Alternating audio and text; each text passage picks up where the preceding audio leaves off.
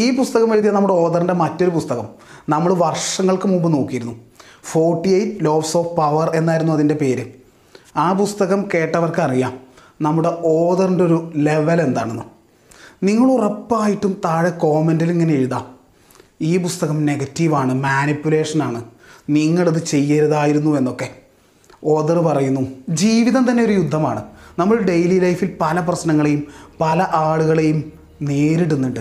മേലുദ്യോഗസ്ഥരെ, ബോസിനെ, ക്ലയൻറ്റിനെ, പുറകിൽ നിന്ന് വന്ന് കുത്തുന്നവനെ, നമ്മളെ കടിച്ചു കീറാൻ വേണ്ടി കാത്തു നിൽക്കുന്നവനെ, ഇങ്ങനെ പലരെയും നമ്മൾ നേരിടുന്നുണ്ട്.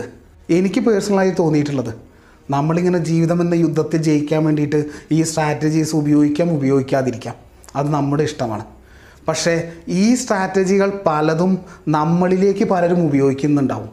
അത് തിരിച്ചറിയാൻ വേണ്ടിയിട്ടെങ്കിലും ഈ പുസ്തകം നിങ്ങളെ ഹെൽപ്പ് ചെയ്യും. റോബർട്ട് ഗ്രീൻ പറയുന്ന ആദ്യ വാർ സ്ട്രാറ്റജി, നിങ്ങളുടെ ശത്രു ആരാണെന്ന് കൃത്യമായിട്ട് കണ്ടെത്തുക, അവർക്ക് നേരെ യുദ്ധം പ്രഖ്യാപിക്കുക എന്ന്. നമ്മുടെ ശത്രുക്കൾ ആരൊക്കെയാണ്?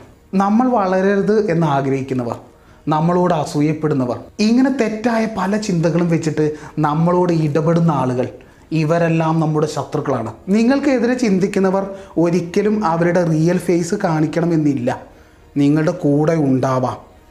അവരോട് നിങ്ങൾ തിരിച്ചറിഞ്ഞ ശേഷം, ഇവരൊക്കെയാണ് നിങ്ങളുടെ ശത്രുക്കൾ എന്ന് തിരിച്ചറിഞ്ഞ ശേഷം, ഇവരോട് നേരെ പോയി അങ്ങ് ചോദിക്കുക. എന്തെന്നാൽ ഇത് നമ്മുടെ ജീവിതമാണ്, നമ്മൾ തന്നെ ചോദിക്കണം ഇത്. ഇങ്ങനെ നിങ്ങൾ ചോദിക്കുമ്പോൾ അവിടെ ചിലപ്പോൾ അവരുടെ റിയൽ ഫേസ് പുറത്തോട്ട് വരാം, ശേഷം അവരെ മാറ്റി നിർത്തുക. എന്നാൽ എപ്പോഴും ചോദിക്കണമെന്നൊന്നുമില്ല. സില്ലിയായ പല കാര്യങ്ങളും നമ്മുടെ വലതുവശത്ത് ഇരുന്ന് അവരിങ്ങനെ ചെയ്യുന്നുണ്ടാവും. അതൊക്കെ അറിഞ്ഞ ശേഷം മിണ്ടാതെ ഇരിക്കാം. അത് സില്ലിയാണെങ്കിൽ മാത്രം ഇതെപ്പോൾ ചോദിക്കണം, എപ്പോൾ ചോദിക്കരുതെന്ന് നമ്മൾ തീരുമാനിക്കണം. എന്നാൽ എല്ലാവരെയും സംശയത്തോടു കൂടി കണ്ടിട്ട് നല്ല ബന്ധങ്ങളെ നമ്മൾ മിസ് ചെയ്യാനും പാടില്ല. ശത്രുവിനെ, കൂട്ടത്തിലുള്ള ശത്രുവിനെ കണ്ടെത്തുന്നത് എത്രമാത്രം പ്രധാനമാണോ അത്രമാത്രം പ്രധാനം തന്നെയാണ് നല്ല ബന്ധങ്ങളെ കൂടെ നിർത്തുന്നതും. റോബർട്ട് ഗ്രീൻ പറയുന്നത്, ചരിത്രത്തിൽ പല സാമ്രാജ്യങ്ങളും തകർന്നു വീണതിൻ്റെ ഒരു കാരണം എന്ന് പറയുന്നത് അവരെല്ലാവരെയും ശത്രുക്കളായി കണ്ടു, അതൊക്കെ തന്നെയാണ്. റോബർട്ട് ഗ്രീൻ്റെ രണ്ടാമത്തെ സ്ട്രാറ്റജി എന്ന് പറയുന്നത്, കഴിഞ്ഞ പ്രാവശ്യം ഉപയോഗിച്ച അതേ സ്ട്രാറ്റജി വീണ്ടും ഉപയോഗിക്കരുത്. ഗറില്ല യുദ്ധമുറ ഫോളോ ചെയ്യുക. നെപ്പോളിയൻ ബോണപ്പാർട്ട് 1806 പ്രഷ്യയുമായിട്ട്, അഥവാ ഇന്നത്തെ ജർമ്മനിയായിട്ട് യുദ്ധം നടത്തിയപ്പോൾ പ്രഷ്യയെ കൂളായിട്ട് തോൽപ്പിച്ചു. അതിൻ്റെ ഒരു കാരണം എന്ന് പറഞ്ഞാൽ പ്രഷ്യയെ സംബന്ധിച്ച് കൃത്യമായ സ്ട്രാറ്റജികളുണ്ടാവും, അതുപ്രകാരമാണ് അവർ മൂവ് ചെയ്യുക. എന്നാൽ നെപ്പോളിയനോട് ഒരാൾ ചോദിച്ചു, ഏത് സ്ട്രാറ്റജിയാണ് നിങ്ങൾ ഫോളോ ചെയ്യുന്നതെന്ന്. അപ്പോൾ അദ്ദേഹം പറഞ്ഞു, ഞാൻ സ്ഥിരമായിട്ട് ഒരു സ്ട്രാറ്റജിയെയും ഒരു രീതികളെയും ഫോളോ ചെയ്യാറില്ല എന്ന്. നെപ്പോളിയൻ പ്രഷ്യക്കാരുടെ രീതികളൊക്കെ അങ്ങ് ആദ്യമേ മനസ്സിലാക്കി, ശേഷം അതിനനുസരിച്ചുള്ള സ്ട്രാറ്റജികൾ ഉണ്ടാക്കിയിട്ട് പ്രഷ്യയെ കൂളായിട്ട് തോൽപ്പിച്ചു. ഇവിടെ ഒരു സ്ട്രാറ്റജിസ്റ്റ് മറ്റൊരു സ്ട്രാറ്റജിസ്റ്റിൻ്റെ മുന്നിൽ തോൽക്കുന്നത് എപ്പോഴാണെന്ന് പറഞ്ഞാൽ, തോറ്റ സ്ട്രാറ്റജിസ്റ്റ് പണ്ട് വിജയിച്ച സ്ട്രാറ്റജി വീണ്ടും ഉപയോഗിച്ചു അപ്പോഴാണ്. അല്ലെങ്കിൽ വിജയിച്ചാൽ തോറ്റ ആളുടെ പഴയകാല വിജയങ്ങളെക്കുറിച്ച് പഠിച്ചിരിക്കാം. നിങ്ങളുടെ വിജയത്തിൻ്റെ ഏറ്റവും വലിയ എതിരാളി എന്ന് പറയുന്നത് നിങ്ങൾ വിജയിച്ച അവസാനത്തെ യുദ്ധമാണ്. നിങ്ങൾ യുദ്ധമുഖത്ത് ഒറ്റപ്പെട്ടു പോയി എന്ന് വിചാരിക്കുക. നിങ്ങൾക്ക് വിജയിച്ചേ പറ്റൂ എന്ന അവസ്ഥയിൽ നിങ്ങൾ എന്ത് ചെയ്യും? ആ സമയം നിങ്ങൾക്ക് ഇൻസ്റ്റൻ്റായിട്ടൊരു എനർജി കിട്ടും, നിങ്ങളങ്ങ് പൊരുതും. ഇവിടെ നമ്മൾ മനുഷ്യർക്ക് ഏത് സമയവും എന്തും സംഭവിക്കാം, ഒരൈഡിയയുമില്ല. അതാണ് ലൈഫ്, അത് നമുക്കറിയാം. അതറിഞ്ഞുകൊണ്ട് നമ്മൾ റിസ്ക് എടുക്കാൻ വേണ്ടിയിട്ട് തയ്യാറാവണം. ഈ ലൈഫിൽ, ഇത്ര ഷോർട്ടായ ലൈഫിൽ, എപ്പോൾ വേണമെങ്കിലും തീർന്നു പോകാവുന്ന ഒരു ലൈഫിൽ, ഇനിയൊക്കെ കുറച്ച് കാലമൊക്കെ ഉള്ളൂ എന്ന തിരിച്ചറിവുള്ള ലൈഫിൽ റിസ്ക് എടുക്കാതിരിക്കൽ തന്നെയാണ് ഏറ്റവും വലിയ റിസ്ക്. എഴുത്തുകാരനായ ഡെസ്റ്റോവിസ്കിയുടെ കഥയുണ്ട്. അദ്ദേഹത്തിന് അറിയാമായിരുന്നു തൻ്റെ ദിവസങ്ങൾ എണ്ണപ്പെട്ട് കഴിഞ്ഞു എന്ന്. അതുകൊണ്ട് അദ്ദേഹം വേഗം വേഗം കാര്യങ്ങൾ എഴുതി തീർത്തു. അദ്ദേഹം ഒഴിവ് സമയങ്ങൾ എടുത്തില്ല, അദ്ദേഹം സുഖങ്ങളെ തേടി ഒന്നും പോയില്ല. വേഗം വേഗം അദ്ദേഹം എഴുതിക്കൊണ്ടേയിരുന്നു. അതുകൊണ്ടൊക്കെ തന്നെയാണ് ഡെസ്റ്റോവിസ്കിയുടെ ഒരുപാട് കൃതികൾ നമുക്ക് കിട്ടിയത്. നാലാമത്തെ സ്ട്രാറ്റജി, നിങ്ങളുടെ യുദ്ധത്തെ കുരിശുയുദ്ധമാക്കിയിട്ട് മാറ്റുക. ഇത് കുറച്ച് മാനിപ്പുലേഷനാണെന്ന് ചിലപ്പോൾ നിങ്ങൾ പറഞ്ഞേക്കാം. ഇവിടെ നിങ്ങളുടെ കൂടെയുള്ള ഗ്രൂപ്പിനെ എങ്ങനെ ലീഡ് ചെയ്യണം, എങ്ങനെ ഡീൽ ചെയ്യണം എന്നാണ് ഈ പറയുന്നത്. പണ്ട് കാലത്ത് രാജ്യങ്ങൾ തമ്മിൽ യുദ്ധം നടക്കുമ്പോൾ തടവുപുള്ളികളെ ശത്രുരാജ്യവുമായിട്ട് യുദ്ധം നടത്താൻ പറഞ്ഞേക്കും. അപ്പോൾ അവരോട് പറയുന്നത് നമ്മൾ വിജയിക്കുകയാണെങ്കിൽ നിങ്ങളെ വെറുതെ വിടും എന്നാണ്. സോ ആ യുദ്ധത്തിൽ വിജയിക്കേണ്ടതപ്പോൾ തടവുള്ളിയുടെയും കൂടി ആവശ്യമാവും. അവർ ജീവൻ കൊടുത്ത് യുദ്ധം ചെയ്യും. ഇതുപോലെ നമ്മുടെ കൂടെയുള്ള ഗ്രൂപ്പിനെ കൊണ്ട് ഇങ്ങനെ ചിന്തിപ്പിക്കണം, വിജയിക്കേണ്ടത് അല്ലെങ്കിൽ ആ ഗോൾ നേടേണ്ടത് നമ്മുടെ കൂടി ആവശ്യമാണെന്ന്. സോ ആ ഗ്രൂപ്പിൻ്റെ വിജയം എന്ന് പറയുന്നത് അവരുടെയൊക്കെ ജീവിതവുമായിട്ട് ബന്ധപ്പെട്ട് കിടക്കുന്നതാവണം. കമ്മ്യൂണിസം നമ്മുടെ നാട്ടിലിങ്ങനെ വളർന്നു വന്നിരുന്ന സമയത്ത് തൊഴിലാളികളൊക്കെ ചിന്തിച്ചിരുന്നത് കമ്മ്യൂണിസം വരണം, എന്നാൽ മാത്രമേ ഞങ്ങളുടെ ജീവിതം ഒന്ന് മാറൂ എന്നൊക്കെയായിരുന്നു. അതിനുവേണ്ടി അവർ ജീവൻ കൊടുത്ത് പോരാടാൻ വേണ്ടിയിട്ട് തയ്യാറായി. ആ ഗ്രൂപ്പിനെ കൊണ്ടൊക്കെ തോന്നിപ്പിക്കണം നമ്മളെല്ലാവരും ഒരു കാരണത്തിന് വേണ്ടിയാണ് പോരാടുന്നതെന്ന്. അങ്ങനെ മോട്ടിവേറ്റ് ചെയ്തങ്ങ് നിലനിർത്തിക്കൊണ്ടു പോകണം. ആളുകളെ കൂടെ നിർത്താൻ വേണ്ടിയിട്ടും ചരിത്രത്തിൽ പല നേതാക്കന്മാരും ഈ ജനങ്ങളോട് പലതും പറഞ്ഞിട്ടുണ്ട്. പാർട്ടി ജനങ്ങൾക്കൊപ്പമാണ്, അതുപോലെ ദൈവം നമ്മുടെ കൂടെയുണ്ട്, നമുക്ക് നല്ലതേ സംഭവിക്കൂ, ന്യായം നമ്മുടെ കൂടെയാണ്, അതുകൊണ്ട് നമ്മൾ തന്നെ പോരാടിയാൽ വിജയിക്കും. റോബർട്ട് ഗ്രീൻ്റെ അടുത്ത സ്ട്രാറ്റജി എന്ന് പറയുന്നത് നിങ്ങളുടെ പോർക്കളത്തെ ശ്രദ്ധയോടുകൂടി തിരഞ്ഞെടുക്കുക. യു കെയുടെ മുൻ പ്രധാനമന്ത്രി വിൻസ്റ്റൺ ചർച്ചിൽ പറഞ്ഞൊരു കാര്യം, കുരയ്ക്കുന്ന എല്ലാ നായ്ക്കൾക്ക് നേരെയും നിങ്ങൾ കല്ലെറിയരുത്, നിങ്ങൾ ടയേർഡായി പോകും, നിങ്ങൾക്ക് നിങ്ങളുടെ ലക്ഷ്യസ്ഥാനത്ത് എത്തണം. ഇങ്ങനെ കല്ലെറിഞ്ഞുകൊണ്ടേയിരുന്നാൽ ലക്ഷ്യസ്ഥാനത്ത് എത്താൻ നിങ്ങൾക്ക് കഴിയില്ല. കുരയ്ക്കുന്ന ഏത് നായ കടിക്കുമെന്ന് നിങ്ങൾ തിരിച്ചറിയണം, അതിന് നിങ്ങൾ തന്ത്രം പ്രയോഗിക്കണം, അതിനുശേഷം മാത്രം കൃത്യമായിട്ട് കല്ലെറിയണം എന്ന്. സോ എവിടെ കല്ലെറിയണം കല്ലെറിയരുത് എന്നത് നമ്മൾക്ക് അറിഞ്ഞിരിക്കണം, നമ്മുടെ ഏരിയ നമുക്ക് അറിഞ്ഞിരിക്കണം. വെറുതെ എനർജിയും ടൈമും ഒന്നും വേസ്റ്റ് ചെയ്യരുത്. നമ്മൾ ഫിസിക്കലി വീക്കാണെങ്കിൽ നല്ല ബൾക്കി ബോഡിയുള്ള ഒരാളുമായിട്ട് മൽപ്പിടുത്തം നടത്താനൊന്നും നമ്മൾ നിൽക്കരുത്. അയാൾ എവിടെയാണ് വീക്ക് എന്ന് തിരിച്ചറിയുന്നത് വരെ കാത്തിരിക്കുക. ജയിക്കാൻ കഴിയാത്ത യുദ്ധമാണെങ്കിൽ അത് തുടങ്ങാനേ പാടില്ല.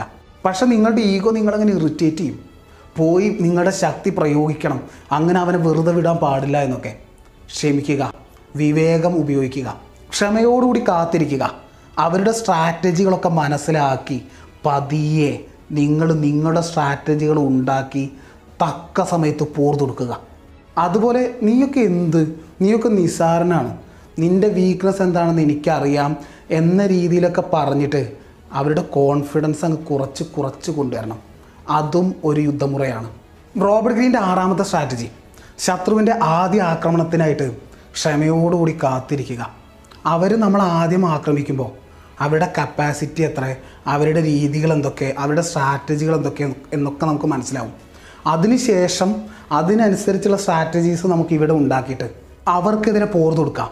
ഞാൻ പണ്ട് സ്കൂളിൽ സ്ഥിരമായിട്ട് മിമിക്രിക്ക് പങ്കെടുക്കും. ഇങ്ങനെ മിമിക്രിക്ക് ഇങ്ങനെ നിൽക്കുന്ന സമയത്ത് എനിക്കറിയാം ആ സ്കൂളിൽ ഏറ്റവും മിമിക്രിക്ക് കഴിവുള്ളത് ആരാണെന്ന്, ആർക്ക് ഫസ്റ്റ് പ്രൈസ് കിട്ടാൻ സാധ്യത ഉണ്ടെന്നൊക്കെ എനിക്കറിയാം. എൻ്റെ പ്രാർത്ഥന മൊത്തം അയാൾ എനിക്ക് മുൻപ് രണ്ട് മൂന്ന് ആൾക്ക് മുന്നിൽ വന്ന് മിമിക്രി ചെയ്യണം എന്നായിരുന്നു. കാരണം അങ്ങനെ രണ്ട് മൂന്ന് ആൾക്ക് മുമ്പ് അയാൾ മിമിക്രി ചെയ്യുമ്പോൾ അതിനനുസരിച്ചുള്ള മിമിക്രി എനിക്കൊന്ന് ഇൻസ്റ്റൻ്റായിട്ട് പ്ലാൻ ചെയ്തിട്ട് പെർഫോം ചെയ്യാൻ കഴിയും. അങ്ങനെ അയാളെ എനിക്ക് ഓവർകം ചെയ്യാൻ കഴിയും. എന്തിലും നമ്മൾ ആദ്യം ചെയ്യുമ്പോൾ നമുക്ക് കോമ്പറ്റീഷനായിട്ട് നിൽക്കുന്ന ആൾക്ക് നമ്മുടെ ഐഡിയാസൊക്കെ മനസ്സിലാക്കിയിട്ട് അതിനെ ഡിഫെൻഡ് ചെയ്യാനുള്ള പ്ലാനുകൾ തയ്യാറാക്കാൻ ടൈം കിട്ടും. അതുപോലെ ആദ്യം അങ്ങോട്ട് ചെന്നൊരിക്കലും ആക്രമിക്കരുത്. നമ്മുടെ അവനാഴിയിൽ എത്ര അസ്ത്രങ്ങളുണ്ടെന്നൊക്കെ അവർക്കൊരു ഐഡിയ കിട്ടും. അതിനനുസരിച്ച് അവർ നമ്മളെ വീഴ്ത്താൻ പ്ലാൻ ചെയ്യും. നമ്മുടെ ലൈഫിൽ പലരും നമ്മളെ ഇമോഷണലി അറ്റാക്ക് ചെയ്യാം. ആ സമയത്തൊക്കെ നമ്മളൊന്ന് കൺട്രോൾ ചെയ്ത് ഇമോഷനൊക്കെ കൺട്രോൾ ചെയ്ത് ഒന്ന് നിൽക്കണം. കാരണം നമ്മൾ അങ്ങോട്ട് ചെന്ന് വയലൻ്റായിട്ട് അറ്റാക്ക് ചെയ്യുമ്പോൾ നമ്മുടെ കപ്പാസിറ്റി എന്താ, നമ്മുടെ വീക്ക്നെസ് എന്താണെന്നൊക്കെ അപ്പുറത്തുള്ള ആൾക്ക് കൂളായിട്ട് മനസ്സിലാവും.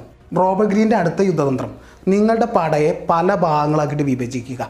ഒന്നിച്ച് നിർത്തേണ്ട കാര്യമൊന്നുമില്ല, അതിനൊക്കെ ഓരോ ലീഡേഴ്സിനെ വയ്ക്കുക, അവരുടെ ഐഡിയാസൊക്കെ നിങ്ങൾ പരിഗണിക്കുകയും വേണം. 1805 നെപ്പോളിയൻ ഇതേ യുദ്ധതന്ത്രത്തെയാണ് ഉപയോഗിച്ചത്. നെപ്പോളിയൻ തൻ്റെ പടയെ പല ഭാഗങ്ങളാക്കിയിട്ട് തിരിച്ചു. എപ്പോൾ ആവശ്യമുണ്ടോ അപ്പോൾ ഒന്ന് ചേരാം. ഇതായിരുന്നു അദ്ദേഹത്തെ വിജയിപ്പിച്ചത്. അടുത്ത സ്ട്രാറ്റജി എന്ന് പറയുന്നത് എല്ലാ ജോലിയും നിങ്ങൾ തന്നെ ചെയ്യണം എന്ന് നിങ്ങൾ വാശി പിടിക്കരുത്, അങ്ങനെ നിങ്ങൾ ചിന്തിക്കരുത്.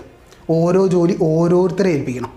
കാരണം നിങ്ങൾക്ക് കുറേ നെഗറ്റീവായ കാര്യങ്ങളുണ്ടാവും, അതിനെ അവരുടെ പോസിറ്റീവ് വെച്ചിട്ട് ഓവർകം ചെയ്യാൻ കഴിയും. നമ്മൾ കണ്ടിട്ടുണ്ട് കാര്യമായിട്ട് കമ്മ്യൂണിക്കേഷൻ സ്കില്ലോ ടെക്നിക്കൽ സ്കില്ലോ ഒന്നും ഇല്ലാത്ത ആളുകൾ പല കമ്പനികളുടെയും ഓണേഴ്സൊക്കെ ആയിട്ടുള്ളത്. കാരണം ഈ കഴിവുകളൊക്കെ ഉള്ള ആളുകളെ അവർ ഹയർ ചെയ്തു, അത്ര തന്നെ. റോബർട്ട് ഗ്രീൻ്റെ ഒമ്പതാമത്തെ സ്ട്രാറ്റജി എന്ന് പറയുന്നത് ആദ്യം നിങ്ങളെക്കുറിച്ച് നിങ്ങൾക്കൊരു ക്ലാരിറ്റി വേണം. നിങ്ങൾക്കെന്ത് വേണം, നിങ്ങൾക്കെന്ത് വേണ്ട എന്ന കാര്യങ്ങളിലൊക്കെ നിങ്ങൾക്കൊരു ക്ലാരിറ്റി ഉണ്ടാവണം. നിങ്ങൾ എന്താണെന്ന് ആദ്യം നിങ്ങൾക്കൊരു അറിവ് വേണം. ഏത് പ്രതിസന്ധി സമയത്തും നിങ്ങളുടെ മനസ്സിനെ ശാന്തമാക്കി വെക്കാനുള്ള ഒരു സ്കില്ലും നിങ്ങൾക്ക് ഉണ്ടാവണം. അങ്ങനെ ഉണ്ടായാൽ മാത്രമേ പ്രതിസന്ധി സമയത്ത് ഏറ്റവും ബെസ്റ്റ് തീരുമാനങ്ങൾ നിങ്ങൾക്ക് എടുക്കാൻ കഴിയൂ. നിങ്ങളെക്കുറിച്ച് നിങ്ങൾക്കൊരു ഐഡിയ ഉണ്ടെങ്കിൽ എന്തെനിക്ക് വേണം എന്തെനിക്ക് വേണ്ട എന്ന കാര്യത്തിൽ നിങ്ങൾക്കൊരു ഐഡിയ ഉണ്ടാവും. നിങ്ങൾ എന്താണെന്ന് നിങ്ങൾക്ക് അറിയാമെങ്കിൽ, നിങ്ങൾ വീക്കാണെന്ന് നിങ്ങൾക്കറിയാമെങ്കിൽ, നിങ്ങൾ സ്ട്രോങ് ആണ് എന്ന പോലെ നിങ്ങൾ കാണിക്കണം. നിങ്ങൾ സ്ട്രോങ് ആണെങ്കിൽ നിങ്ങൾ വീക്കാണ് എന്ന പോലെ മറ്റുള്ളവരുടെ മുന്നിൽ അഭിനയിക്കണം. നാട്ടിൻപുറത്തൊക്കെ നമ്മൾ സ്ഥിരം കാണുന്നൊരു കാഴ്ചയുണ്ട്. ഒരു കടക്കാരൻ ഒരാളെ ഹെൽപ്പിന് നിർത്തും. കടക്കാരൻ വിചാരിച്ച് വെച്ചിരിക്കുന്നൊരു പാവം പയ്യൻ എന്നൊക്കെയാണ്. അവനങ്ങ് ആ കടയിൽ വന്ന് അവിടുത്തെ കാര്യങ്ങളൊക്കെ മനസ്സിലാക്കി ആളുകളുമായിട്ടൊക്കെ പരിചയപ്പെട്ട് കുറച്ച് കഴിഞ്ഞ് നോക്കുമ്പോൾ ഈ കടയുടെ നേരെ ഓപ്പോസിറ്റ് ഇതുപോലത്തെ ഒരു കട അവനങ്ങ് തുടങ്ങും. അപ്പോഴാണ് കടക്കാരന് മനസ്സിലാവുക, ഞാൻ വിചാരിച്ചത്ര പാവമൊന്നും അല്ല ഇവൻ എന്ന്.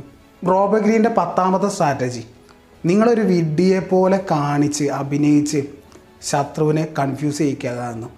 ഇംഗ്ലണ്ടും സ്കോട്ട്ലൻഡും തമ്മിൽ എഡ്വേർഡ് I കാലം മുതൽ യുദ്ധം ഇങ്ങനെ നടന്നുകൊണ്ടിരിക്കുകയാണ്. ഇംഗ്ലണ്ടിന് തന്നെയാണ് കാര്യമായ നഷ്ടം. ഇംഗ്ലണ്ട് ഇങ്ങനെ തകർച്ചയിലേക്ക് പോയിക്കൊണ്ടിരിക്കുകയാണ്. അങ്ങനെ യുദ്ധം എഡ്വേർഡ് I കഴിയുമ്പോൾ എഡ്വേർഡ് II വരും. അപ്പോഴും യുദ്ധം. എഡ്വേർഡ് II തൂക്കിലേറ്റി. ശേഷം എഡ്വേർഡ് III വന്നപ്പോൾ അയാൾക്ക് മനസ്സിലായി യുദ്ധം തുടർന്നാൽ നഷ്ടം ഇംഗ്ലണ്ടിന് തന്നെയാണെന്ന്. അദ്ദേഹം ഒരു ഭീരുവിനെ പോലെ അഭിനയിച്ച് സ്കോട്ട്ലൻഡുമായിട്ട് സമാധാന കരാറിലും ഒപ്പിട്ടു. ജയിക്കാൻ കഴിയാത്ത സമയങ്ങളിൽ നിങ്ങളൊരു വിഡ്ഢിയെപ്പോലെ ഒരു ഭീരുവിനെ പോലെ അഭിനയിച്ചിട്ട് യുദ്ധത്തെ ഒഴിവാക്കുക. നമ്മൾ കാത്തിരുന്ന് പിന്നീട് അനുയോജ്യമായ സമയം വരുമ്പോൾ പുതിയ സ്ട്രാറ്റജികളൊക്കെ ഉണ്ടാക്കി യുദ്ധത്തിന് പോവാം. 11ാമത്തെ സ്ട്രാറ്റജി, സ്ട്രോങ് ആയ എതിരാളിയുടെ മുന്നിൽ യുദ്ധം ചെയ്യുന്നതല്ല ബുദ്ധി, തൽക്കാലത്തേക്ക് പിന്മാറുന്നതാണ് ബുദ്ധി. ചൈനയിൽ മാവോ സേതുങ്ങിൻ്റെ കാലത്ത് മാവോയുടെ പാർട്ടി തിരഞ്ഞെടുപ്പിൽ നിന്ന് പെട്ടെന്ന് പിന്മാറുമ്പോൾ കുറച്ച് ടൈം കിട്ടും. ആ ടൈം കൊണ്ട് കൂടുതൽ ഘടകകക്ഷികളെയൊക്കെ യോജിപ്പിച്ച് മത്സരിച്ച് വിജയിച്ചു. ആ പിന്മാറ്റത്തിൽ നമുക്ക് കൂടുതൽ ശക്തി ആർജിക്കാൻ കുറച്ച് ടൈം കിട്ടും. അതാണ് പ്രധാനം. സോ 11 സ്ട്രാറ്റജീസ് കഴിഞ്ഞു. മൊത്തം 33 യുദ്ധതന്ത്രങ്ങളുണ്ട്. വാർ സ്ട്രാറ്റജീസ് ഉണ്ട്. അതുമായിട്ട് ഞാൻ പിന്നീട് വരാം. It's me.